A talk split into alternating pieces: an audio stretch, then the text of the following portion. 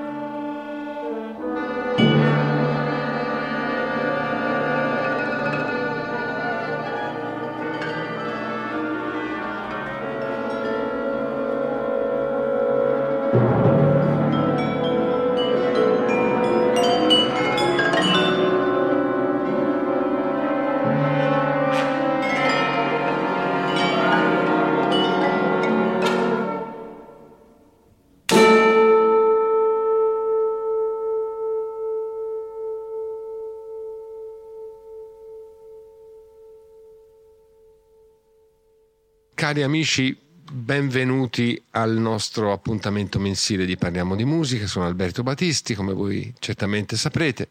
e, e Valentina Marchi ci segue oggi in cabina di regia, sorridente come al solito. Eh, di chi vogliamo parlare? Quella musica che avete appena ascoltato è l'inizio di una delle più importanti composizioni di Silvano Bussotti, che ci ha lasciato, come sapete, qualche giorno fa alla vigilia del suo novantesimo anno di età. È una vigilia proprio che cadeva il, il, il primo ottobre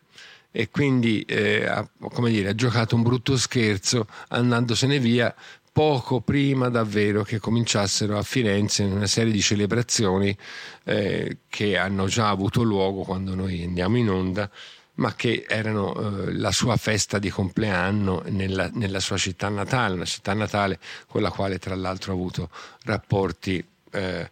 intermittenti, diciamo così, di, di, affetti certamente profondi e radicatissimi, ma anche qualche eh, elemento di critica nel, nel, corso della sua lunga e anche eh, fertile vita di artista, un artista speciale prendo le parole di Mario Bortolotto in un saggio ormai molto remoto, pubblicato nel 1968 da Einaudi, un, un testo che è una pietra miliare della riflessione sulla nuova musica che si intitola Fase seconda. Nel capitolo dedicato a Silvano Bussotti, Le cinque tentazioni di Bussotti, Mario Bortolotto esordisce così se uno vi è fra i compositori della nuova musica che pare incarnarne discordanti e sottaciuti appelli, inesausta passione stentatoria, strabiliante sincerità espressiva, intrepida, vorace ricerca di originalità e culto aristocratico della forma, nostalgia di tutte le abbandonate maniere del far musica e curiosità di ogni più legittimo e illegittimo futuro, quel compositore è senza dubbio alcuno il fiorentino Bussotti. Per parlare di Silvano Bussotti abbiamo invitato nella nostra trasmissione collegato telefonicamente Gustavo Malvezzi, che è un caro amico di chi vi sta parlando, grazie anche a una lunga frequentazione nelle aule cons- del Conservatorio di Como dove fummo colleghi. Eh, Gustavo Malvezzi ha insegnato fino a poco tempo fa letteratura poetica e drammatica appunto nei conservatori italiani e, eh, ed è stato per molto tempo assai vicino a Silvano Bussotti e ne ha seguito eh, il percorso artistico e umano davvero come un testimone molto autorevole. E vorrei chiedere a Gustavo eh,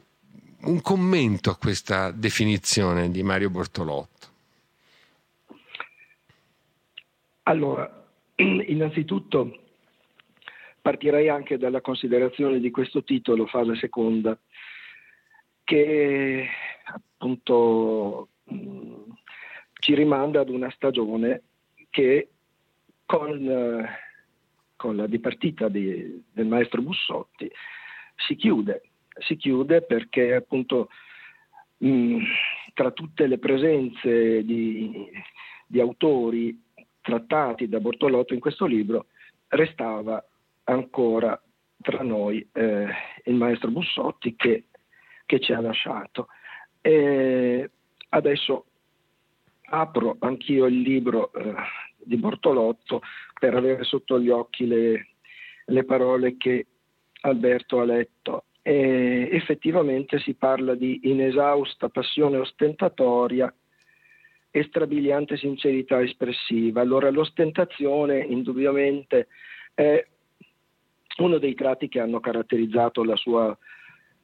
la sua figura di artista fin eh, da, dalla, da, dalle, dalla, più tenera età, eh, la passione per il teatro, che è strettamente legata appunto all'esibizione, all'ostentazione, sono, diciamo che è un tratto specifico i primi disegni che Bussotti ha fatto da bambino erano disegni di teatro ed è anche interessante tra l'altro che lui ricordasse molti anni dopo come questi suoi teatri eh, non prevedessero una realizzazione.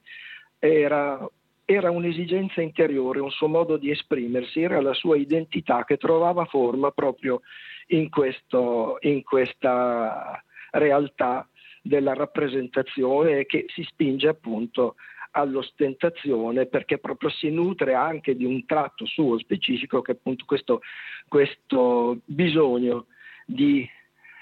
esternare, esprimere, esibire. Eh, il fatto di aver eh, concepito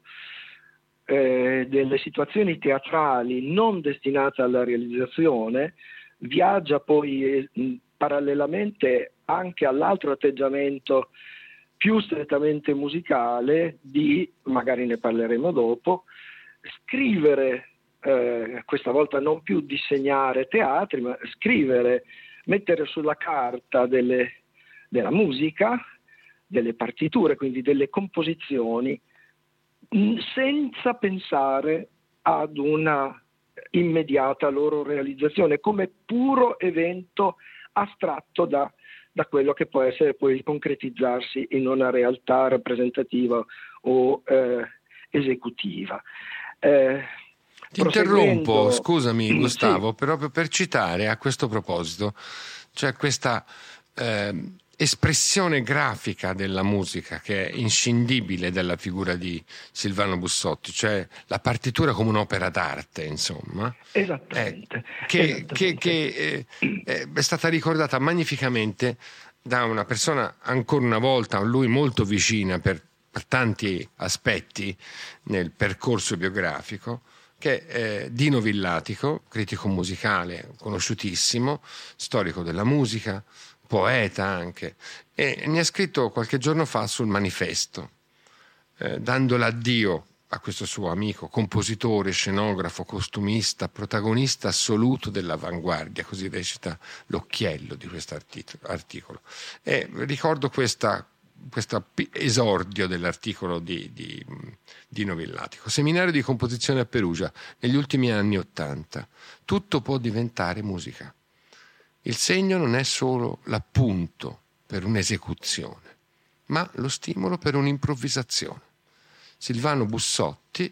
colloca la fotografia della facciata del Duomo di Orvieto sul leggio del pianoforte e suona una splendida fantasia musicale, naturalmente improvvisata. Oggi è di moda non già solo criticare le avanguardie del dopoguerra, il che è legittimo, ma demolirle, negarne ogni valore musicale. Sarebbero o matematica senza rapporto con l'esito sonoro o utopia dadaista senza corrispondenza musicale. La realtà invece è tutt'altro. È stata una ventata di aria fresca, una ubriacatura di libertà inventiva, lo scatenarsi di forze represse, una sana pulizia di ammuffite accademie. Devo dire parole decise, chiarissime e forti che però danno immediatamente, con grande efficacia a mio parere, un ritratto di, di, di questo innovatore, ma non un innovatore, come dire, fine a se stesso, per il gusto semplicemente di innovare, ma un, un liberatore, se vogliamo, anche, e un, uno straordinario mh, artista capace di eh, fondere, sposare eh, quelle che una volta si chiamavano le arti sorelle, in questo caso le arti visive, l'arte del teatro come rappresentazione, la musica come composizione, tutto quanto diventa un originalissimo Gesamtkunstwerk. Eh. Esattamente, quasi disegno rovesciato per certi versi, ma eh, la cifra wagneriana è, è, è presente e soprattutto poi diciamo che nasce anche spontaneamente, anche poi da quelli che sono i fatti biografici di Bussotti, perché non è senza significato il fatto che lui bambino abbia vissuto esperienze molto intense come quella appunto di, di, essere accanto a figure importanti nel mondo delle arti visive e, e il fratello della madre la mamma si chiamava Ines Zancanaro, era eh, Tono Zancanaro, che, eh, il padovano Tono Zancanaro, che eh, ha avvicinato eh, il nipote alla cultura veneta, un nipote che veniva da Firenze, quindi dove eh, con negli occhi eh, i, i valori del Rinascimento fiorentino e del mondo veneziano, quindi e senza contare poi eh, gli stimoli continui che riceveva attraverso lo zio che frequentava figure come Comisso, come Concetto Marchesi, eh, quindi anche una ricchezza non, non comune di stimoli che poi incide comunque sul fatto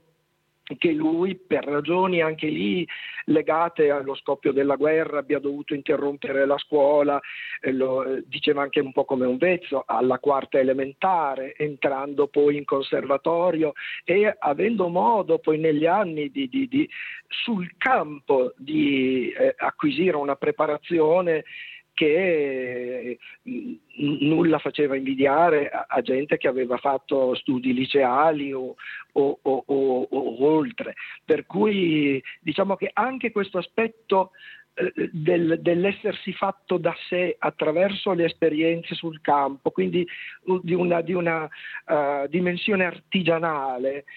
che ha sempre fatto sì che mh, mm, si riflettesse sulla pagina un, un'acribia, uno scrupolo, una precisione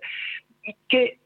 decisamente andavano eh, a, a, scontrarsi con le accuse che poi venivano mosse di lasciare tutto al caso, di, di, di, di proporre qualcosa che poi poteva risultare o non risultare in un certo modo. E, Dillatico eh, in questo articolo sottolinea la difficoltà di spiegare questa, uh, questo aspetto eh, che in realtà ha una, sua, ha una, sua, verità, una sua ragione d'essere e soprattutto è inverato nel, nella produzione eh, di Bussotti dove è troppo facile appunto liquidare certe scelte, certe soluzioni eh, ehm, affidandole così all'istinto o al caso. È qualcosa che in realtà in lui vive e, e, forse in questo la lezione di Dalla Piccola, eh, sia morale, sia proprio anche a livello di, di, di, mh, mm, di, serietà, di impegno, convive con l'idea di un esercizio. Di un esercizio. Bussotti è stato per molto tempo, credo, nella dimensione del, dell'allievo che vuole fare il compito nel modo più preciso e anche, e anche eh, Bortolotto parla di eh, compitini e di esercizi. Credo quel che è stata anche la mia esperienza vicino a lui, quando l'ho visto scrivere, era veramente la persona che si metteva lì davanti al foglio come lo fa il più diligente degli allievi, mosso da un imperativo. Eh, che non si metteva mai in discussione e che porta veramente a, ad un fraintendimento totale se si guarda al suo lavoro liquidandolo con atteggiamenti appunto che sono stati adottati troppo spesso nei confronti, sbrigativamente soprattutto nei confronti eh, dell'avanguardia. Un'avanguardia che peraltro lui ha accolto eh, però in posizioni anche lì sempre molto molto originali, eh, standone dentro ma anche standone pesantemente fuori, perché poi c'è anche tutta una dimensione di scoprire le carte mentre si gioca, in tutte le sue partiture, anche eh, quando non so, le, le, l'elemento didascalico può diventare addirittura una componente musicale. Eh, il fatto che il Duomo di, di Orvieto possa essere una, un'immagine sonora o tradursi in un'immagine sonora, eh, non è qualcosa che si possa liquidare nel suo caso, così come eh, può essere una butade o qualcosa appunto, una, una tarda reviviscenza del dadaismo. È qualcosa che ha delle radici molto profonde, direi, nel suo eh, concepire l'opera d'arte. Beh, comunque ha una radice profondamente tardoromantica. La componente tardoromantica è qualcosa che, che si ritrova di continuo, anche questo suo prendere posizione anche contro negli anni diciamo, dell'impegno di Darmstadt, eh, questo suo eh, prendere posizione contro coloro che negavano eh, alla musica una funzione espressiva. Lui ha sempre invece da questo punto di vista semmai enfatizzato questi aspetti. Beh, anche sua, il suo grande amore, testimoniato tra l'altro anche nelle meravigliose regie operistiche che ha dedicato a Giacomo Puccini. Eh, era, era, un controcorrente in tutti i sensi, in un paesaggio critico e anche di posizioni eh, che nell'avanguardia eh, ostracizzava la figura di Puccini. Eh, cercando quasi appunto di, di, di, di annientarne no? la, la, la, potenza la, e la grandezza, viceversa esaltate proprio da, da, da, Bustotti che si riteneva, credo, a tutti gli effetti davvero un nipotino di Puccini. Eh. Un nipotino di Puccini e che peraltro proprio nella realizzazione di questi lavori, eh, pensavo io, la prima cosa che ho visto sua fu eh, una fanciulla, fanciulla dell'Ouest al Maggio Fiorentino. Spettacolo che è rimasto nel cuore davvero di, sì, di tutti quelli che l'hanno potuto, hanno avuto la fortuna di vederlo. Direzione di Gianandrea Gavazzeni, ma è una regia formidabile di, di, di Silvano Bussotti. Sì, tra l'altro qualcosa vorrà dire anche questa amicizia vera, autentica, sentita da entrambe le parti di Bussotti e Gavazzeni, che non è proprio la prima cosa sì, che viene sì, in mente. Sì. D'altra parte è un altro personaggio che, eh, che per chi l'ha incontrato, conosciuto e, e l'ha letto anche, eh, se, potrebbe sembrare agli antipodi della figura appunto del, dell'esteta eh, Silvano Bussotti come Massimo Mela, che invece ne era un grandissimo ammiratore, ha scritto anche cose eh, di, di, primissimo, di, primissimo, livello nella, nell'interpretazione della musica di Bussotti, o sbaglio? Assolutamente. E per finire il discorso regie, dicevo come eh, no, non solo l'amore per Puccini, ma questo amore, questo interesse si traducessero nella volontà di rispettare alla lettera, esattamente come quando con quell'impegno, quella serietà di cui parlavo prima de, de, de, dell'allievo eh, che vuole essere diligente il più possibile, e cercare di mantenere una, un'aderenza totale a quello che era eh, appunto sia il dettato musicale ma anche il dettato registico, scenografico. Eh, e sono appunto aspetti che, che non possono essere sottovalutati e, e che vanno tenuti sempre presente perché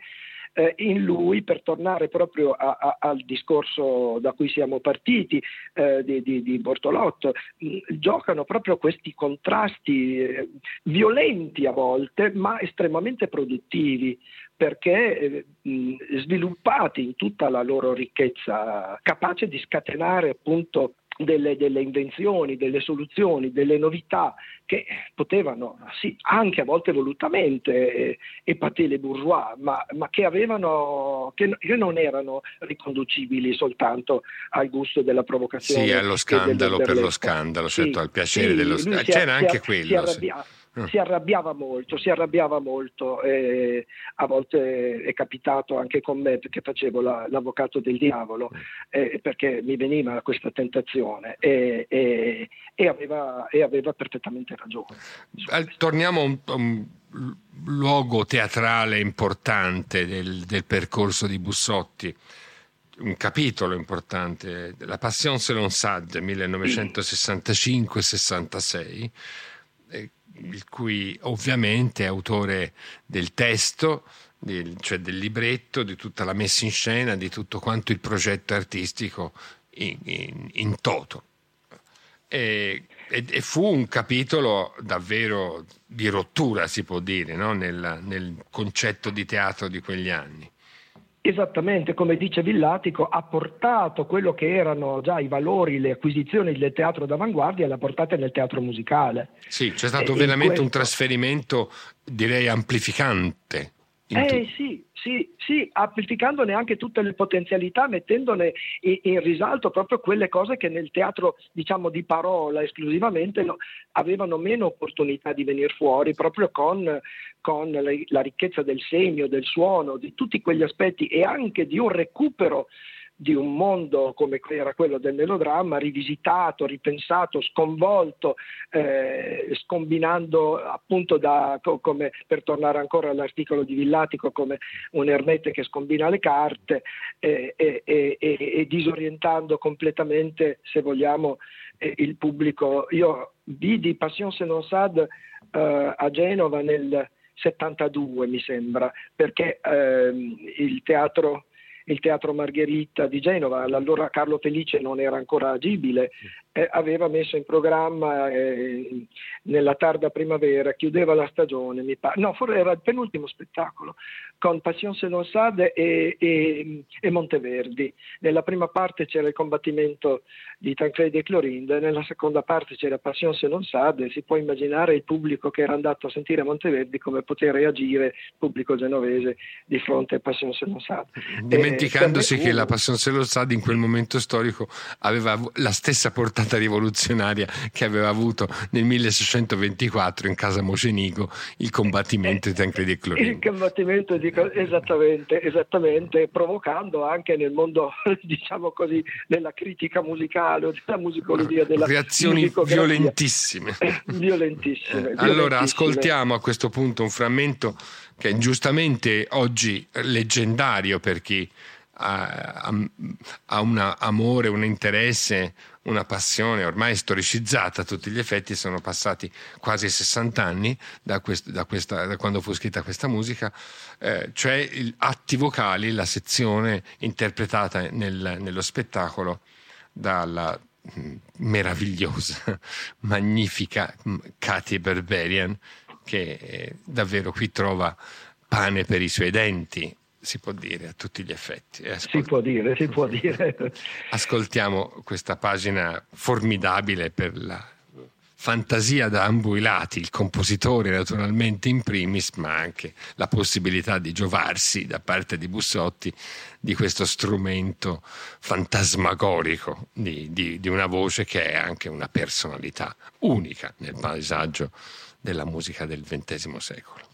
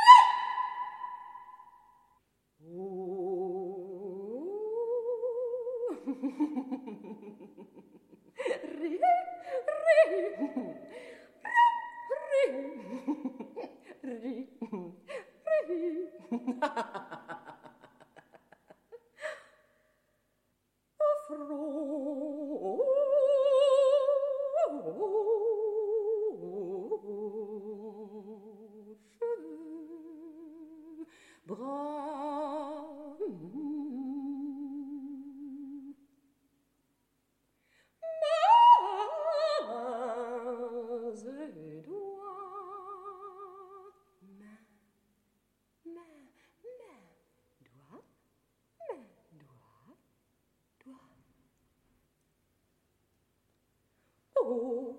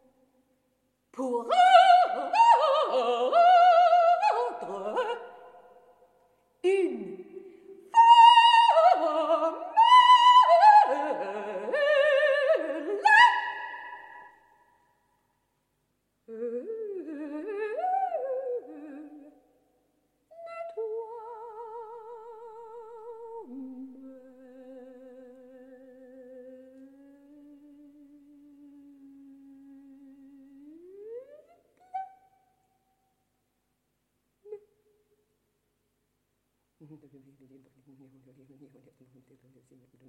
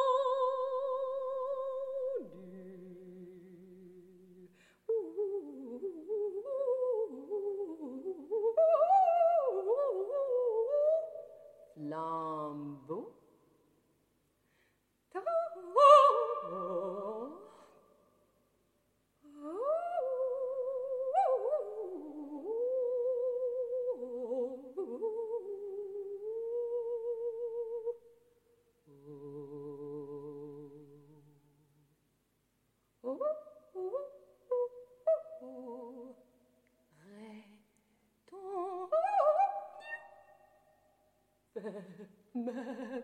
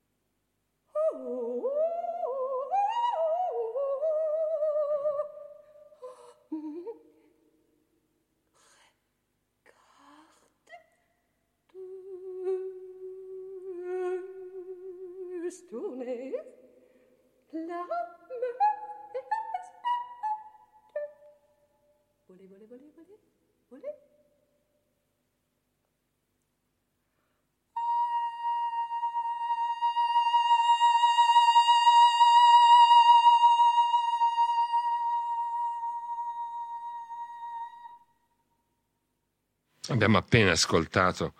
eh, atti vocali, questo frammento tratto dalla Passion selon Sade di Silvano Bussotti nell'interpretazione naturalmente inconfondibile e irripetibile probabilmente, anzi sicuramente,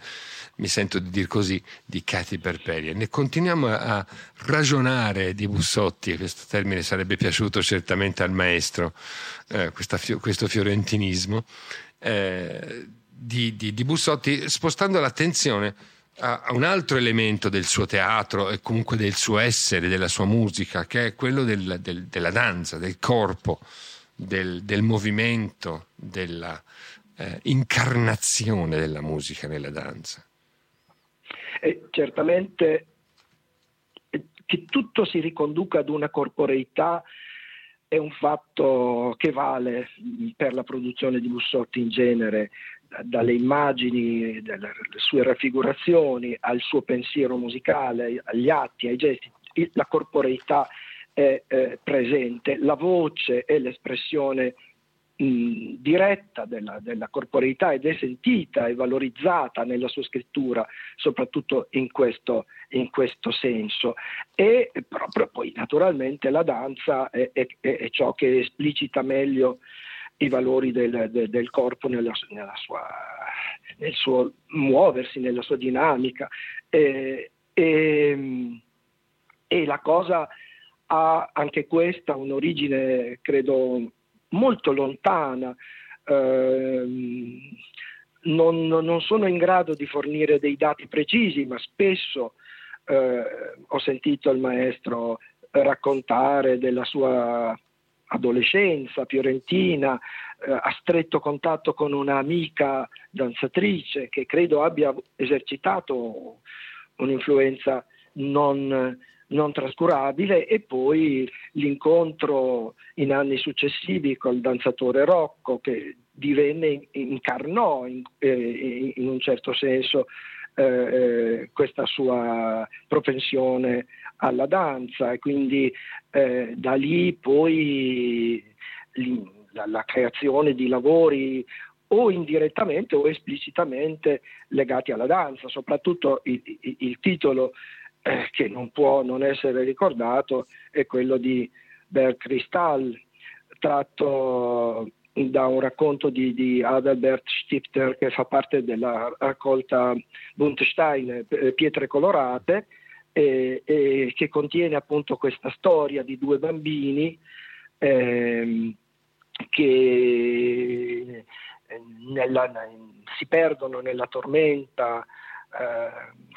invernale sulle, sulle montagne, stanno, sono andati a, a, fare visita alla nonna e devono ritornare e nella notte appunto c'è questa, eh, restano sperduti in mezzo, in mezzo, ai ghiacci, in mezzo a, alla neve e il eh, Corrado, il bambino, assiste ad una, a una sorta di visione di, di, di una figura eh, che esercita su di lui una, una straordinaria eh, influenza che praticamente è un'esperienza con, con, quello che rappresenta la vita al di là della, della, del mondo infantile e che è la, la, la, la, vita adulta. Beh, qualcosa di molto simile alla situazione eh, jamesiana, Henry James, del Giro di Vite e che poi ha, ha, trasfigurato nel suo capolavoro Benjamin Britten. Questo, questa perdita sì, sì, dell'innocenza de, attraverso poi naturalmente la metafora di, questa, di questo viaggio nella tormenta con apparizioni, eccetera. Ascoltiamo subito il finale di Bert Cristalla che ci ha ricordato Gustavo Malvezzi questo eh, importante balletto che prima fu eseguito però eh, in forma concertistica, come spesso poi accade anche a certa musica pensata per, per, il teatro e poi invece anticipata per così dire in sala da concerto. E fu tenuto a battesimo niente meno che da Bruno Maderna nel 1973 al Norddeutscher Rundfunk di Amburgo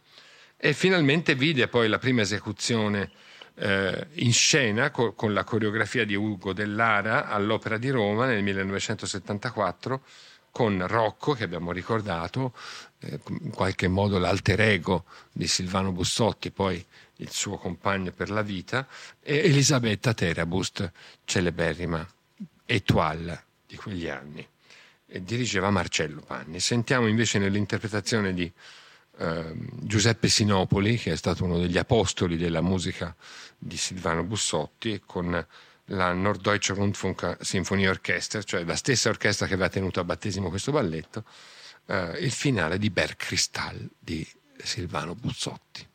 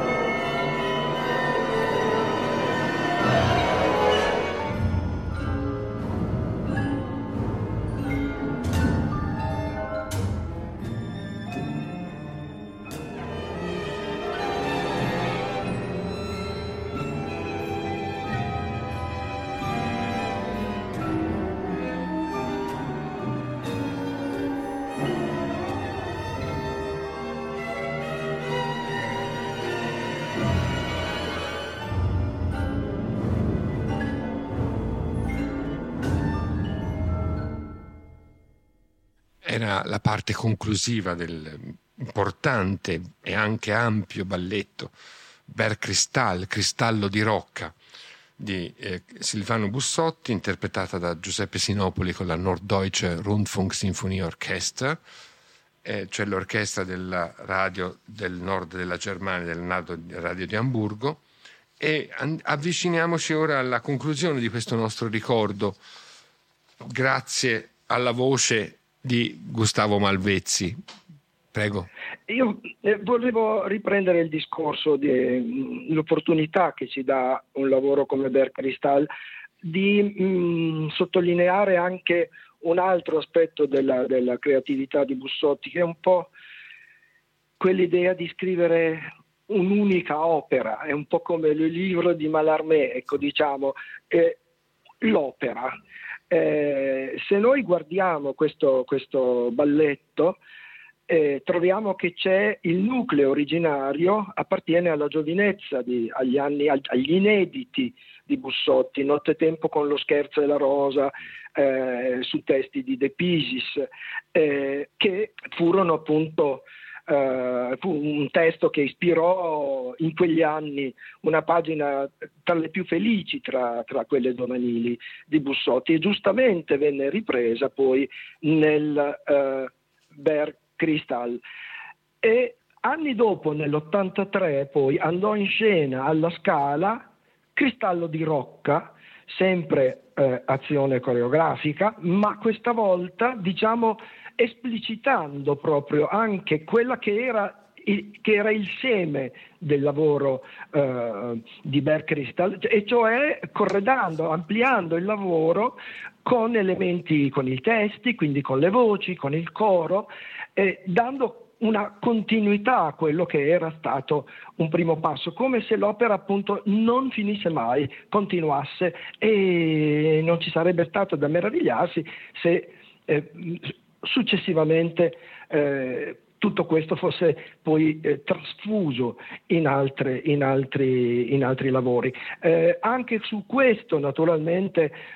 è facile dire eh, che c'è un discorso di risparmio di fatiche eh, ed è anche questo snaturare completamente quello che invece è un'idea di un'unica opera che si carica di volta in volta delle, delle esperienze, delle, delle, impressioni, delle sensazioni, anche a livello di, di, di, mm, di guardare a se stessi anche con ironia, eh, di mettere a nudo eh, il, il, gioco, di scoprire queste carte che ci si diverte a eh, confondere, ma che danno continuamente vita a delle infinite potenzialità.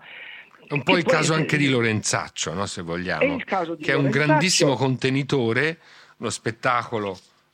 che oscilla tra il 1968 e il 1972, dentro il quale, per esempio, trova, troviamo il Rara Requiem e troviamo, e troviamo tanta altra materia poi destinata poi a, a fiorire, per così dire, no? in, in, modo autonomo nel, sì. all'interno di un catalogo continuamente in movimento come un catalogo magmatico, lo chiamerei, in cui, in cui da un'opera si entra in un'altra, ma ritroviamo radici e continuità, e temi. E, per esempio, un altro grande tema eh, che, che viene più volte a, a trasformarsi in una perpetua trasformazione è quello di Federa è di Le Racine, ma non abbiamo più tempo naturalmente per addentrarci nel magmatico cal- catalogo di Silvano Bussotti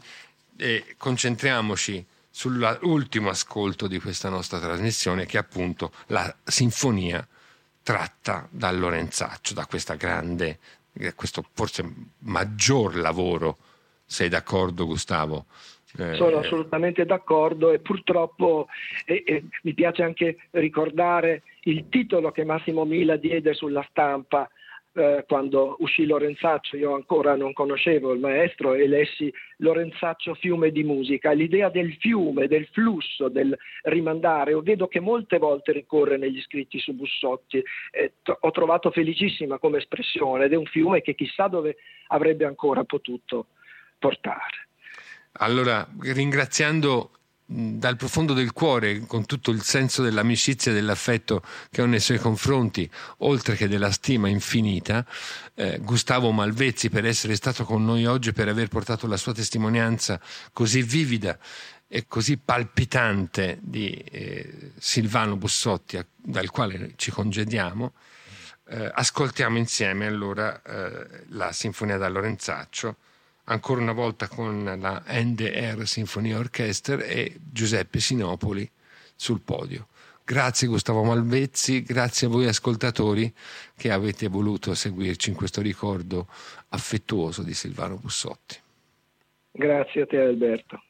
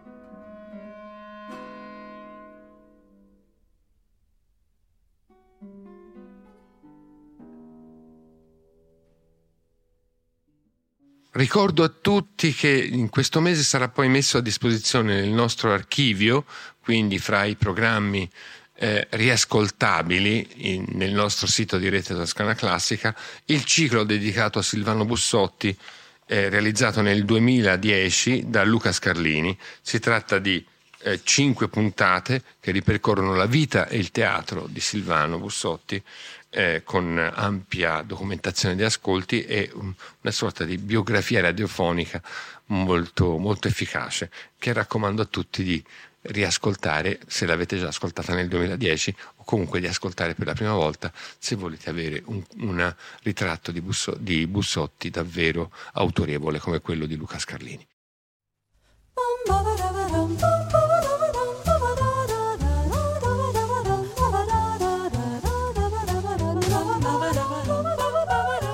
Abbiamo trasmesso Parliamo di musica Antologia personale di varietà, novità, interpreti e umanità varia a cura di Alberto Battisti.